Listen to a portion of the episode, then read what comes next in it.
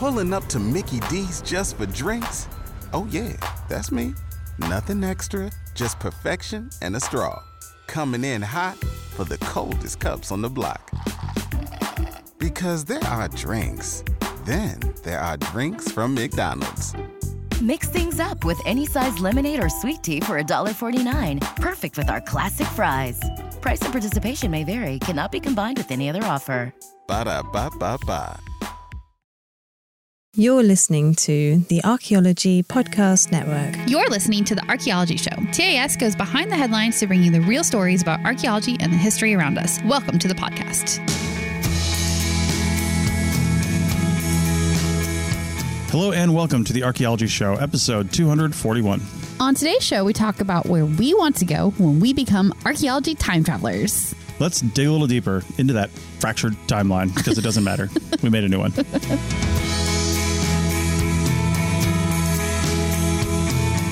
Welcome to the Archaeology Show. Hello. So, if you are in bed getting ready for sleep, welcome to your nighttime archaeology program.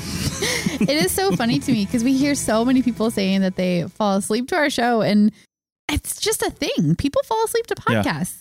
Yeah. I- I've heard, like, not just our show, but like lots of shows. That's what people do. I've rarely heard advertisers get on board with that and like putting in a few, you know, oh, sleep mask ads or here's one for Ambien, you know, something like that. or like a soothing voice to like purposely put you to sleep, like in the middle of the ad. Right. Yeah. Yeah.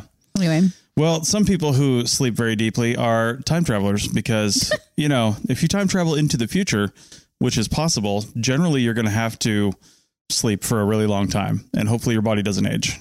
But actually, that's sure, possible. okay. That I guess that connects to It- sleep. No, it is possible. Okay? So just looking at that. Well, I saw this article called From Historical Holidays to Archaeological Sites Top Destinations for the Time Traveler, which is misleading because I was very excited. Yeah. Uh, it's from a outfit called The National. And it's actually just a, a collection of tour agencies and tours and you know specific tours that you can do in, in certain places. Yeah. It kind of sounded like it was. It, I didn't realize they were going to be advertising to us when we were looking at the article, but I mean, I'm, I'm not mad about it. You know, we've just recently come off of a really big trip, and you know, knowing what cool places there are to visit from an archaeological perspective is always a great thing to Yeah. do research on. These trips in this article are like crazy expensive, so I don't really think that that's the right fit Right. for a lot of people Right. because of that. But it is nice to know like what is out there. And so this article was fun for that reason. Yeah, I wanted to bring up just the first few of these, and we are not affiliated with any of these or get any money out of this. And honestly, we're not even endorsing doing these these tours. It's just Right. cool to see what kind of places you can go that are archaeologically focused. Keep in mind too, we have a guest that's going to be coming on in a couple of months here that I talked to, and she actually does tours in Mm-hmm. Egypt, and we might have something special in store for that as well. But we'll talk about that later.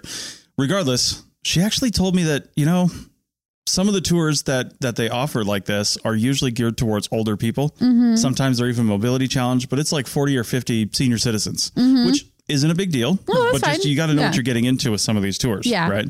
Well, And- older people are the ones who tend to do tours like this. Yeah, And if you like a more fast paced sort of itinerary, which I think we we Yeah. do, we like to we like to move quickly and see lots of things. So Yeah. yeah.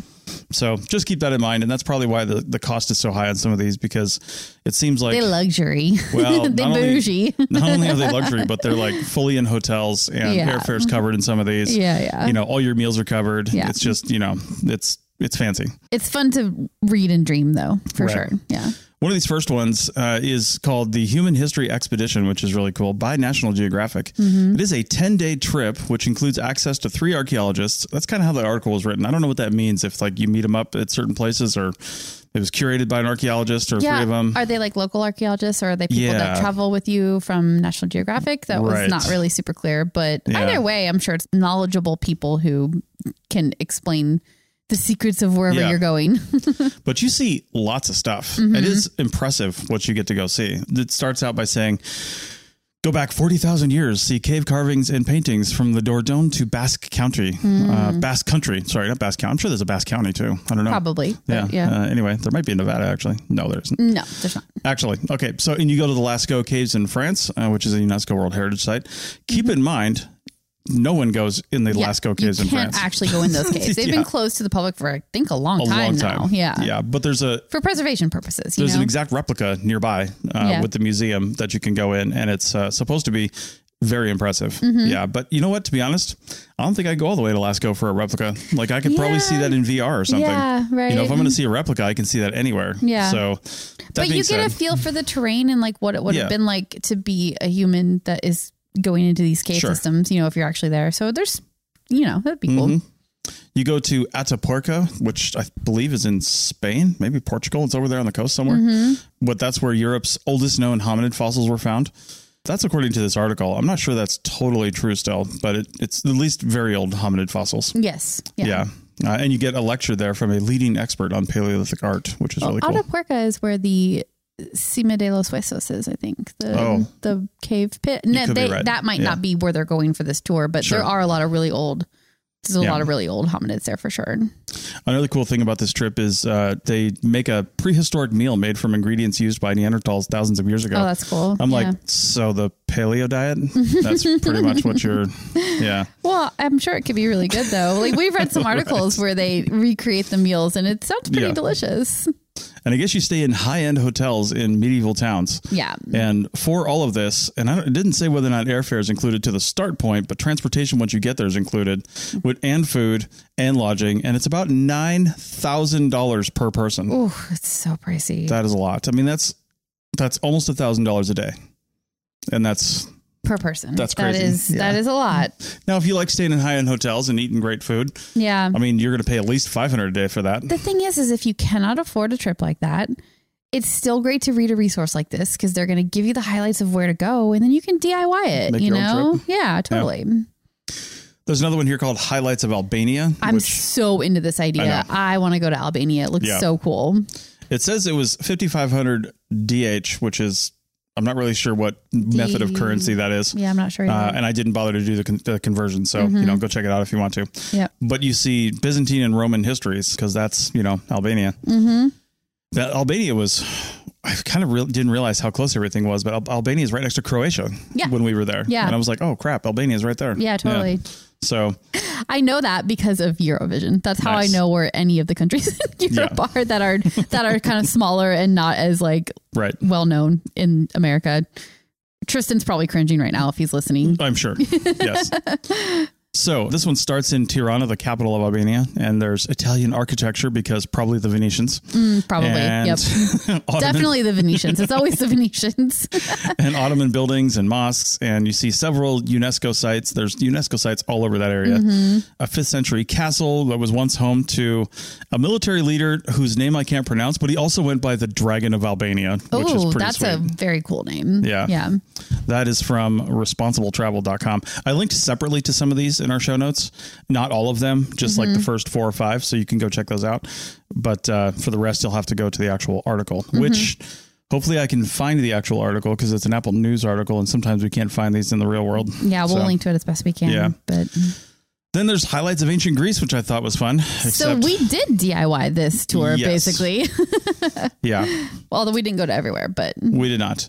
Yeah, it uh, starts in Athens, goes to um, the Mycenae area, medieval castle of Mystras, Hmm. also Corinth, where there was a Roman forum, temples, fountains. Uh, you get to spend the night in ancient Sparta, which that is really, be really cool. cool. Yeah, includes breakfast, shared lodging, domestic transportation, all the stuff. And that one's twenty two thirty five. It said, Yeah. which that sounds pretty reasonable. Actually, yeah, that's You know, not for too what bad. you get. Yeah. Yeah, I mean, we've been to Greece, obviously, and Greece is very affordable once you get there. yeah. You know, everything was so much cheaper than we expected, like food wise and lodging and stuff like that. Mm-hmm. So it, it is a very affordable place. It's a great, great place to go and experience the archaeology for sure. And what I like about some of the remaining ones, they're all under 4,000 British pounds is what they were in, but Yeah. a lot of them are under three, some are under 2 mm-hmm. But it, the thing is, that's cool is, you know, you think of going on tours and like we did a self guided audio tour of the Acropolis, like we mm-hmm. mentioned, right? And we've done stuff like that before. But these tours that are listed here are more itineraries. Yeah. for seeing themed things. You know, you've got one that starts at the Standing Stones in Scotland, but you see a bunch of Scottish stuff. You see the Viking past of Denmark and Sweden, Jordan's Mm-hmm. history of the Crusades, uh, explore old Europe and Bulgaria, and it's just really cool that it's a whole. It's not like one thing. It's just like you go with the same group, and it's It's like a, bunch of different a things. theme of the Yeah. area or the people that were there or whatever it is. Right. The whole idea is really cool. Yeah. Yeah. So if you want to know what you want to do and you're trying to figure out a vacation and you're just like, wow, where do I go? There's so many things to see. I would check out some of these tours and then figure out if you want to pay for one of those tours or just kind of steal their itinerary and Mm-hmm. Do it yourself. Yeah, because like when you start thinking about what ancient sites are interesting and what you want to see, Mm-hmm. there are an overwhelming number to choose from, and I think it is really easy to like default to the the big things, the pyramids, Right. Ancient Greece, obviously Rome, but there's so much more out there to see, and you might be able to do it more economically. You might find some more in- things that are more interesting to you, depending on what you you care about, what you like. Yeah. So yeah, and what do you care about and like to see? Well, we will talk about that probably in segment three, but in segment two, coming up on the other side of the break, on the off chance that time travel to the past is made viable within our lifetimes, we're going to uh-huh. talk about the rules you're going to need to follow. Back in a minute. Waiting on a tax return? Hopefully, it ends up in your hands. Fraudulent tax returns due to identity theft increased by 30% in 2023. If you're in a bind this tax season, LifeLock can help. Our US based restoration specialists are experts dedicated to helping solve your identity theft issues. And all LifeLock plans are backed by the Million Dollar Protection Package. So we'll reimburse you up to the limits of your plan if you lose money due to identity theft. Help protect your information this tax season with LifeLock. Save up to 25% your first year at LifeLock.com slash aware. Pulling up to Mickey D's just for drinks? Oh, yeah, that's me. Nothing extra, just perfection and a straw. Coming in hot for the coldest cups on the block. Because there are drinks, then there are drinks from McDonald's. Mix things up with any size lemonade or sweet tea for $1.49. Perfect with our classic fries. Price and participation may vary, cannot be combined with any other offer. Ba da ba ba ba. Waiting on a tax return? Hopefully, it ends up in your hands. Fraudulent tax returns due to identity theft increased by 30% in 2023. If you're in a bind this tax season, LifeLock can help. Our US based restoration specialists are experts dedicated to helping solve your identity theft issues. And all LifeLock plans are backed by the Million Dollar Protection Package. So we'll reimburse you up to the limits of your plan if you lose money due to identity theft. Help protect your information this tax season with LifeLock. Save up to 25% your first year at LifeLock.com slash aware. Welcome back to episode 241 of the Archaeology Show. The time travel archaeology Show. Time show. Travel Archaeology Show. now, this not to be confused with another great show on the APN, Tea Break Time Travel. oh yeah, yep. yeah, we're not trying to steal that idea. No, we're not. Right. This whole article that we read, just because you know we're always like researching Mm-hmm. articles and reading about archaeology in the news, and this article just like sparked this whole idea about Yeah. time travel to the past. So I mean, yeah. Lots of people, but sure, but like what archaeologist hasn't considered time travel? Oh, for sure. Just I mean, like- I love time travel fiction too. Yeah. Like I read that kind of stuff all the time. Right. Speaking of time travel fiction, it provides a lot of the rules that we'd probably need to follow if time travel were real. Because some people really hit the nail on the head. Mm-hmm. Yeah. They do the research. They they try to figure out, you know, to make their their stories, their Yeah. Mm-hmm. movies, their whatever uh, a little more believable, right? Yeah. Because it, it gets you in there. They do try. I always find that there's head scratch moments when with certain types of time travel plot lines. So There is yeah. nothing wrong with Back to the Future. there's a, I mean, you know, you have to just like let it be what it is, and that's Right. fine. But okay, let's talk about that real quick. So, Yeah. Back to the Future, it exploits one of the early thoughts about time travel, which is more than likely not true because it would cause chaos in the world. And Mm-hmm. that is you go back to your own timeline. You don't fracture into another timeline. Mm-hmm. But we now know with the many worlds theory and the many universes theory and the multiverse and the whole thing that more than likely you just spawn in a completely new existence and a new timeline when you go back in time. which that like really hurts my brain so badly that I almost like don't even want that to be the way Yes. it is because how could there possibly be an like another timeline? That's It's- just so hard. It's so hard. because it's a quantum reality. I know. Yeah. Quantum is hard. quantum it's it's similar to the Heisenberg uncertainty principle where you can only measure no that's not the one that's where you can only measure speed or distance but not or speed or s- distance or direction but not both speed Mm-hmm. or direction we have somebody who works at NASA that's listening to this going Chris get it I know. He's gonna Yeah. be like writing I know in. the email is being written as we yeah, speak Yeah, I'm sure it is. It's fine. We deserve it. yeah one of the people that has one of those sci-fi shows pretty much everybody has watched that has traveled into the past, but they never bring this up when they go into the past. It's only in the present, and that is Star Trek. Yeah. And the Prime Directive. Yeah. My question is, first off, I think the Prime Directive is bullshit. If you can get Oh, there, like aggressive. who who cares if you're you know helping somebody along? You know, maybe they need some medicine. It doesn't really matter. The Prime Directive is too strict, too rigid. Yeah. they, they try not to interfere at all. They always interfere, Right. But they try not to, and that's their Prime Directive. The thing that I always get stuck on is if you bring back something crazy with you, like in Outlander, for example, which is one of my favorite time travel Mm-hmm. history things, shows, fiction, whatever. And Claire brings penicillin back to Right. the you know 1700s with her. And I'm like, well, yeah, they didn't have that yet, obviously. But who's to say that, like, you know, she didn't her bringing that back in the 1700s didn't actually cause it to be discovered when it was like in a roundabout sideways way you know like maybe it had to be that way If, if I'm not mistaken, but I haven't read the books, but in the first series of the TV show, didn't she go through the stones and like her clothes were left on the ground? no Like you go through naked? oh no she dropped like a shawl or something but Oh, no you don't get okay. the naked All right, No, never mind you can bring stuff All right. Well, anyway, the Prime Yeah. Directive. If you go into the past, I think that it would be okay to help other cultures because you're not affecting anyone's future. Because you've created a new because you've created a new timeline You won't destroy Yeah. your ability to go back in time. Yeah. And the statistical likelihood, depending on how far back you go, of you actually doing that, of you actually changing the future to the point where you don't exist, mm-hmm. is so unlikely. I mean. You'd have to do something catastrophic like divert the asteroid that landed in 65 million years ago, Yeah. right? I mean, you would have to do something like that in order to really change the planet Yeah. uh, and change time. well it So- depends on how, how far back you go and all that kind of stuff too because like if you don't go very far back in time Sure, you, could, could, have- you could have an Yeah. effect on your immediate relatives Right. you know I mean, everybody But- talks about killing Hitler when he's a baby. Yeah. You know, but like somebody else will just get pissed off and take over, right? Yeah. That's like, I don't know. Anyway, so does changing the past alter the future? As we're saying, if, you know, if you're on a different timeline Yeah. if is- they're to be believed, it's not going to happen. yeah Which also means you probably can't ever get back. Something else to consider. If you decide to travel in time, you're traveling in time for the rest of your life. So and you're if you try to come back, you won't be able to. you can't just like jump from timeline to timeline like i want to go back and see this place and then go to this place and then go to this place and then go to this place Now that's an interesting thought because again we're getting into quantum mechanics, right? Yeah. So if you if if other realities exist, then theoretically at some point we should be able to go between those realities. Mm-hmm. But if the laws of the universe are different in that reality, your body may not be able to handle it, right? If it's only slightly different, you probably can.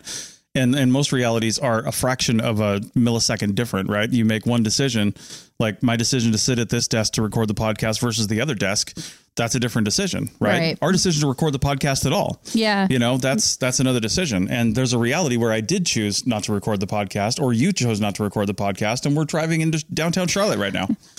There's Uh, a reality where that's happening. see this is where you start losing me and i just want to go back to the basics and say okay here's our rules our rules are that we don't really care much about the prime directive Sure. we're not worried about changing the Yeah. future and we can go to whatever timeline we want as many times as we want to Right. those are the rules that i'm like creating for my personal history time travel So some of the things I wrote down for what I would kind of want to do in the past versus not really where I would want to go. Um, we'll talk about that in segment three. Well, at least I will. Yeah. But what I would want to do is I'd want to excavate in the past. I want to bring some tools and I would like to see the science of it because I'd want to say, go back to, you know, a 10,000 year old site that we've worked on, maybe, you know, something like that, like that downtown Miami site that we've talked about on other shows. yeah I'd like to go back like about 5,000 years and see what it looks like then. yeah And hopefully there's nobody living there, but we know there is. yeah But if we had the ability to excavate at that time and see see fill in how the picture a little bit better yeah, see how Yeah. the, the shorter history has changed, right? And see if there's stuff further back that that five thousand years from then is just no longer viable. Maybe the, Yeah. the maybe the acidity of the ocean is taking it away. Maybe Mm-hmm. you know something else. So Well, Uh, with a lot of sites that we've excavated and just excavations in general, they are layers upon layers upon layers of different occupations and different histories. So Yeah. if you're trying to get to the oldest levels and it's hard to do that here today in this time. Yeah. But maybe if you do go back 2000 or 5000 years, you can get you, you don't have those ne- those later occupation Mm-hmm. levels, and then you can just like get straight to the one that you're trying to learn about. It would Yeah. be an interesting idea. But then, so then my mind gets all wrapped around it, and I'm like, well, if you go back two thousand years and excavate so that you can find find out like whatever happened in the older occupation, I have two questions for you. Number one, what does it look like in that's so confusing. It's gonna break your What- head. I'm gonna break my brain. What my first question is what does that do to that excavation in the in your regular time? Because you were excavating there and you wanted to get older, but you couldn't, so you decided to go back two thousand years. Again, this is Different is timeline. Okay. this is why there has to be a different timeline because I wouldn't have been able to excavate and even know where I was going in the past, Yeah. which is my future, and say, you know, and then go back to this site. I wouldn't know it existed, yeah. right? Okay. So I have to be able to create a different timeline. All right. Well, I thought of a bigger, better question. Okay. Why do you want to go back 2,000 years to excavate a site that is, let's say, 2,000 years older than that? When you could just go back 4,000 years and see the site get created to begin with. because I like to see site formation processes. Okay. So, You know, I took a class in grad school on fluvial geomorphology, which is basically Mm-hmm. how rivers move. And it was just so fascinating. And when you start learning about that kind of stuff and you're you're flying over the Midwest, for example, and you see all these weird lines and you can start tracing the path of a river that's 20 miles away now. Mm-hmm. Right. And see all these little lakes and you know that, oh, that's an oxbow lake. That was created by an, a channel of this river 10,000 years ago. Right. Mm-hmm. And I just would like to see how those things really change. Now we have a lot of ideas on site formation processes and how things work, but I always want to know did we get it right? Yeah. Archaeology, I mean, I'd say we're probably 90 to 95% certain in a lot of cases on certain things, right? When it Mm-hmm. comes to dating, when it comes to, you know, other stuff, but in reality, we can never be 100% unless it's historic archaeology. Because if we have records Mm-hmm. and we have have journals, records, yeah, if we have that kind of thing, then sure. But Yeah. if it's anything without any sort of written evidence or, or pictures or anything like that, then we're just making a really good educated guess. Yeah. And I want to know the truth. yeah. Okay. That's fair. Yeah. I get that. Well, that's why I'd also like to interview people in the past. Yeah. Again, I don't think this would have any lasting effect on their culture. They would just, I mean, you, we have evidence of that now. There's un, there's quote uncontacted tribes right now in this world Mm-hmm. that are just completely cut off from civilization and always have been. Mm-hmm. But they know civilization exists. It doesn't change the fact that they're running around in loincloths with arrows. Yeah. They know that there's airplanes flying overhead. They see boats out in the water, but they just don't want a part of it. Mm-hmm. Yeah. And I have no doubt that somebody in the past would feel exactly the same way. Right. Now, You might hit that one person that's just like, oh my God, I need to like change my life and, you know, start an industry. Right, I mean, right. that's, that's crazy, but they're probably not going to make that happen. Well, I mean, the thing that we're missing from all of the excavations that we do as archaeologists is the first person perspective, right? You Yeah. don't have any primary resources because there just wasn't written records Yeah. depending on where you're excavating. So having that would be really valuable. So Yeah. that would be cool. And finally, to the end of the segment, I would have no problem grabbing stuff and bringing it back with me. Because first off, I'm not going back. I'm going Yeah. Mm-hmm. to a different future. But hopefully it's a future that was similar to the one that I left and the similar things because Mm-hmm. I'd like to I'd like to grab some of those things and then you know have a better analysis of Mm-hmm. them while they were fresh fresh artifacts you know be able to date some of those things be able to do Well, some you the know stuff. the date. I know You- the date but I want to be able to play a little more around with that. You know what I hmm. mean? Have some more concrete evidence of when it actually was. You're mm-hmm. right. I mean, if I take something from 5,000 years ago to the future, it's not going to age 5,000 years. No, it's not. And Yeah. then it makes me wonder if like people will think that you're a fraud, right? Like people who don't believe, Right. believe in time travel, they're going to think, Yeah. well, that that thing's not 5,000 years old. It doesn't Right. date properly to be that old. So, Yeah. yeah. But I mean, I guess I don't see a problem with bringing artifacts back as long as you're not trying to like um, profit off of it, I guess, Yeah, or like change you know. history or Yeah. s- yeah. I There's think that, that. it gets it gets weird and sticky, but Right. yeah. All right. Well, on the other side of the break, we're going to talk about some very specific places and things and, and stuff we'd like to do if Yeah. we were able to time travel in the past. Yeah. So if you're still awake, join us on the other side. Welcome back, or to, or from to the future, the archaeology show.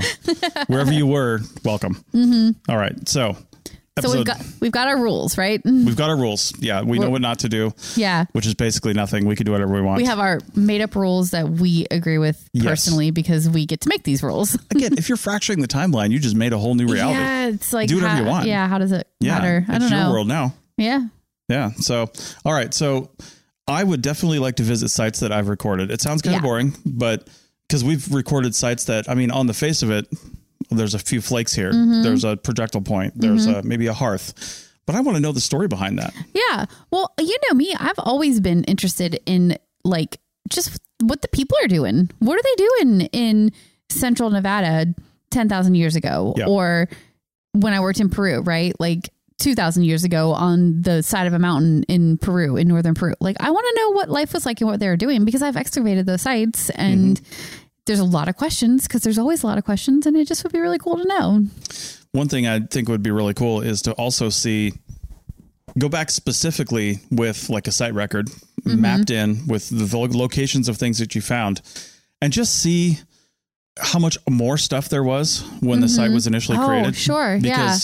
There's a lot of things that can move something off a site, uh, especially someplace like Nevada where um, they call it a, a palimpsest of history because you've got sometimes thousands and multi thousands of years of history sitting on the ground because there's no soil deposition. Yeah. That's why we find projectile points sitting there. Yep. Now you got to ask yourself, well, if it's if it's amongst a bunch of others, that's probably the last place it was dropped, Mm-hmm. right? If it's not, it's just some random projectile point. Then the question becomes, okay, so was this picked up by somebody else? Was it was it picked up by some sort of animal? Yeah. you know, and Did it get stuck in a cow Right. like hoof or whatever? was it picked yeah. up by a human and they maybe were going to use it because they're like, hey, work I don't have to do. Yeah. But then maybe something bad happened to them and they're like, well, I picked up one of the ancestors, you know, things and I better drop this right here because Yeah. it's bad luck. Yep. You know, something like that. So, you know, what what's the life cycle of artifacts really, really look like? Yeah, for you Know? sure. Yeah, we talk about stuff when we record in like valleys and something, we might find 20 sites and we're like, oh, these are all separate sites, separate occupations. And if you can prove that from dating, great. But often we can't. Mm-hmm. Yeah. And everything is, you know, usually within the same like 1,000 year range because that's the range of projectile points Mm-hmm. and stuff like that. And I'm like, what if all that was just from like one big site and it was just drug around and people move stuff? Yeah. You know what I mean? Um, I mean, it's totally possible. Like, so to see the actual context that the artifacts and site were were dropped in, were created in, would be really, Yeah. really interesting. I remember this one artifact I found on a site in, I think it was in South Carolina. Yeah, it was right over the border of North Carolina and South Carolina. And it was an excavation that we were doing there. And what I found was a piece of clay that was fired Yeah. and it was fired in the shape i'm making a thing with my hand it's like a so you can't see it but like a person had taken a piece of Oh, clay yeah. in their hand and squeezed it Yeah. and it left the impression of the insides of their fingers and like their hand right Mm-hmm.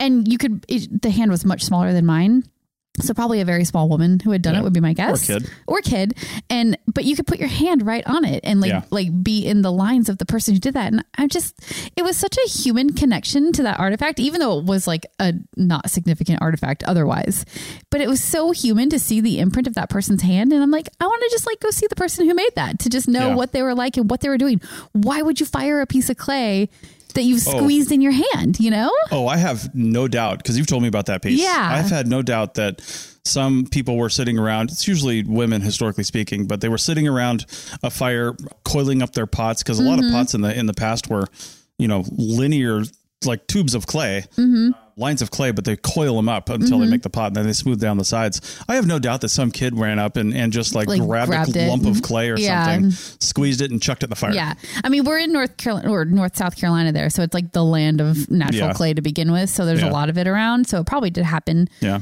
pretty easily naturally. But I just would love to know the context that got that piece where it was for Mm-hmm. me to find it, you know, however many thousands of years later. Maybe that was hundreds. That site wasn't like super old. So anyway, What's something that is famous in the historical record that you'd like to go see? the first thing that comes to mind is the mound sites in North America. Yeah. I would love to see Cahokia in its heyday, mm-hmm. or Chillicothe in Ohio, or Moundville in Alabama, because all we see now are these big like like hills of dirt, right? Yeah. But I would love to know, and we make guesses, and we make really good educated guesses about Yeah. how they were using it and what they were doing. But I would love to just like see what it looked like in its heyday, what they actually did with that space, and then what it would be like to like be a person living Yeah. in and around these these mounds you know because they're they're so they're not that distinctive now i mean they are but they're not like the the built structures that you see the stones and things in other communities so i'm like how did how did it develop to the point where it was this built up mound of dirt Makes me think of something like Serpent Mound in southern Ohio, Yeah. where the mouth of the serpent serpent has like a, a circle in it. It's supposed Mm-hmm. to be like a like a sun or something like that. At least what people think. And it's supposed to also, if you roll back time a few thousand years, facing the solstice. One of the I don't remember which one, but one of the Yeah. solstices, and uh, probably the summer solstice. Mm-hmm. And because it's not lined up with that anymore, because you know the Yeah. planet moves, but yep I would just love to see one of those actual ceremonies. You know, Yeah. was this the kind of thing where, you know, a few religious elites come over there and they do this thing, you know, for the benefit of the society? Or was it like thousands of people joining from all Mm-hmm. Yeah. over the place once I a would year? love to know that. Yeah, to do this one thing. Yeah. You know? Yeah, it's entirely possible it was only for some kind of religious group, Mm-hmm. you know, within the society and or it was everybody. It would it Yeah. would be great to know. And also it would be great to know like what the actual significance was. Yeah. Like did they really do that so specifically? I mean, it seems like they did. Yeah. But it's also like are we giving it more importance than they did? I would love to know the answer to that question. Right. Because there's a lot of times, I mean, you just look at buildings in your own city. How many buildings are using their original or in their original purpose right now? You know, Mm-hmm. right. people move out of the building and something else comes in. Yeah. you know, true. Mm-hmm. reduce, reuse, and you know all that stuff. So uh, we rarely, well, we try not to tear stuff down anymore. And if it can be remodeled and reused, we'll do it. I mean, did they do? Why wouldn't they have done the same thing in the past with Mm-hmm. Yeah. such massive labor intensive efforts? yeah, totally. You know, so I mean, there are ritual significance on things where you might not want to touch it because you know, again, it's the ancestors, it's the Mm-hmm. ancients, it's uh, the past. So, but I'd like to see stuff that maybe doesn't exist anymore, but we know existed, or at least oh, we that's think. That's a good idea. Yeah. Like for example, we've talked a number of times about our Greece episodes about the first Parthenon. Yeah. There's Like, no way you can see like? that now. Yeah. Yeah. Yeah, totally. Yeah. What about the? Uh, uh, I'd like to maybe see if there's some early attempts at pyramids in in like Egypt or something Yeah. like that. You know, or better yet, what the pyramids looked like again in their heyday. Yeah, You know, because sure. wasn't the pyramid at Giza and a lot of them supposed to be covered in like this white alabaster or something like that? Yeah, it was the, Yeah, just gleaming from the distance. marble, I think. I don't think it was marble. It the cap the, the cap Oh, of one of the the, pyramids Yeah, still still has the the Yeah. encasing or whatever Yeah, it was. whatever that was. And it would have been over the entire pyramid, at least that one. So it would be so cool to see it like that for Yeah. sure. Yeah, that'd be really neat. And I was thinking too about like the uh, Colossus of Rhodes. Oh. You know, did that actually exist? Did it exist? You I'm know? not sure if it did. What yeah. about the library at Alexandria? We know that existed. Yeah. Yeah. Oh, yeah. That would be amazing. So things that we know were destroyed or burned Yeah. down, like that would be really cool to see those kind of places because, you know, we have evidence that they were amazing and, you know, Mm-hmm. something happened and now they're gone. Kind of like the current Parthenon. I would love to see it before the Venetians got a hold of it, you know, and Yeah. threw a cannonball into the middle of it or whatever they did. I'd love to go see where the Venetians, you know, Venice presumably, and, and go over there and be like that first like raiding party that was about to Mm-hmm. head out, you know, and head over to Greece, head over to you know the Adriatic, and just start tearing stuff up. Yeah. I just want to see what their mind. What was that committee Well, meeting like? Yeah. So that and again back to the whole wanting to just like live the life of a human. Like what was it like to be Yeah. part of a society that was hell bent on conquering all of the land they they could get their eyes on? Well, and that's you know? how we see it in the past. But what was their agenda? Yeah, that's what I that's you know, what was I'm this some curious. kind of religious crusade? They were they Yeah. Mm-hmm. were bound by God to go do this stuff, or were they just jerks? You know, probably Uh, not. Well, no, they probably just Or- or- everybody wanted more power, more money, more influence. I that's mean, always that's how that stuff happens. So Usually what it boils down to. and they were good at it so they just kept doing Mm-hmm. it right so but yeah to be part of that society and Yeah. to reap the benefits of what they were doing like what what would that have been like Yeah. I'd like to see things like we were talking about one of the Roman agoras in Greece, in Athens, that we saw, where Mm-hmm. they tore down a bunch of, you know, locals' houses and filled in a bunch of pits to make this thing because you know the goods of the many. Mm-hmm. Yeah, of course. the needs Yeah. of the many. The- yeah. yes. and uh, and and the goods of the many. Everything was buried. but I was thinking of other stuff of s- similar significance, like Vatican City is right in the heart of Rome. I've been there, Mm-hmm. and I was like, what was there before that? What did they tear down Yeah. to make Vatican City? Yeah, totally. Because it doesn't look like anything else around it, right? Yeah. It's very special. I'm willing to bet it was probably still Catholic and religious there, like maybe a Oh, smaller sure. church or something, and it just kind of built up. Yeah, probably. But how did it become Vatican City? You know, Yeah. it's just such a such a big thing there. Um, right. Peopling in North America. Yeah. Where I want to see that first group I, of people that I want to know how they did it for real. Yeah. Like we've got so many theories, and most of them are bad, but It would be so there's hard. a couple good ones though. I know without some kind of futuristic space age technology where you can throw up a drone or something and, and find life signs, human life signs, it would be almost impossible to actually pinpoint where that is. Mm-hmm. Oh, yeah, you don't even know where to look. No, you wouldn't know. Yeah, Yeah. You'd have You- to. You'd have to monitor the the likely suspects Right. and yeah, maybe make lots of different timelines so that you can keep track of all of them. I guess I don't know. Jumping all over the Yeah. place. Yeah. so, Yeah, for sure. anywhere else you maybe want to see or go or Well, do? I mean, there's all the cliched stuff still. Like we've talked about a couple of them, but wouldn't you love to see the Colosseum in Rome, Yeah. like fully together, fully oh, built, yeah. but not just see it complete, but also see a a show? Is it a show? A I would competition? call it a show. It's pretty What- bad. whatever they did in there, I want to, fill see that- it. They used to fill it up with water and have sea battles in there. I want to see that happen. I want to see Yeah. a sea battle in the Colosseum. I think that that would be such a insane thing to experience. I want to see it being built. Yeah, You know, you you love Just- the you love the love the logistics. construction. I love it. You're such a logistics guy. I don't want the logistics. I want the pageantry. I want to see You- what the you've got Stonehenge on here. How did they get those sarsen Oh, stones up on top I there? would. Wouldn't you love to see that? That would be. How did they do it? That would be very cool. But I. how did they even get them there? but more that see your logistics, right? I want to know truly once and for all what they were doing there. Why did they build it the way they did Well, it's it? all ritual. Of course, but like That's what? an easy answer. Done. What, what next? oh my god no i want to know the, like the nuts and bolts of it i want to know who was doing it was it a group of religious people was it the entire community was it all of the different communities in the out, outlying area Yeah. all came together here and that's why it's so big and massive i just i want to know more the things that we don't have the answer to There are two massive construction questions I'd want to know the answer to uh-huh that we're always trying to figure out. We think we know, but we don't Yeah, know, yeah. and we can't know 100% unless we find something that says, this is how we did it. yeah How did they build the pyramids? Uh-huh. And not only that, but how did they build them through time? Because they built pyramids over the course of thousands of years. yeah So, like, did they build them differently 2,000 years later? Was Mm-hmm. that information passed down or was it lost? I mean, you know, how, how many times did they have to figure it out? And why can't we figure it out now? yeah Right. And then also, uh, Easter Island. oh yeah that The would heads. be yeah How did they move those? Yeah. How did they get them into place? How did they carve them? Mm-hmm. You know, it's just crazy. We're so different. I, I want know. to know. I do. I am curious about how the pyramids were built, but more than the how, I want to know what it was like to be a pyramid builder in Egypt. I want to know what their life was like. Were they really treated terribly? Were they more like slaves, or was it an actual like you know? Was it like going into the military where you have Right. a, a solid career for 20 years or whatever building Yeah. pyramids? I want to know what that life was like.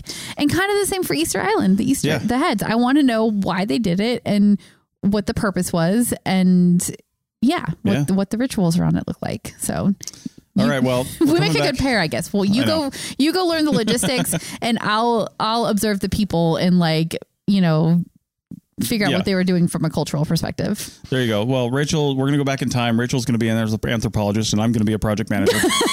and Yeah. and, uh, There you go. Perfect. figure it out. Yeah, Yeah. definitely. All There's right. so many places though. I, I Yeah. couldn't even list all the different places that we would want to go. I mean, I'm curious to hear what other people are interested in too. So send Sure. your send your ideas on where you'd want to go, or come over if you're a member. Come over to the Slack channel and we can talk about yeah. the kind of places that you want to go visit and the things that you want to learn from Yep. the past from the past when we become time travelers over on the Slack channel. Absolutely. And Yeah. if you don't know what we're talking about with the Slack channel, go to archpodnet.com forward slash members. Mm-hmm. There should be some sort of login button there. If you're on any page, it'll say login down in the lower right hand corner. Mm-hmm. You can do that. And if you're not a member, it'll ask you to become a member, and then you can uh, join in the conversation. Yeah, for sure. All right. With that, we'll see you guys next week. Bye.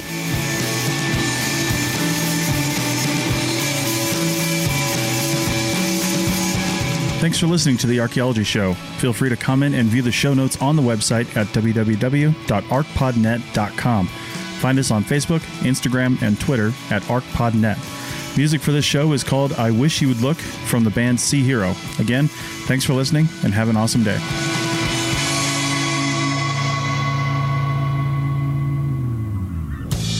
This episode was produced by Chris Webster from his RV traveling the United States, Tristan Boyle in Scotland, DigTech LLC, Cultural Media, and the Archaeology Podcast Network, and was edited by Chris Webster. This has been a presentation of the Archaeology Podcast Network. Visit us on the web for show notes and other podcasts at www.archpodnet.com. Contact us at chris at archaeologypodcastnetwork.com.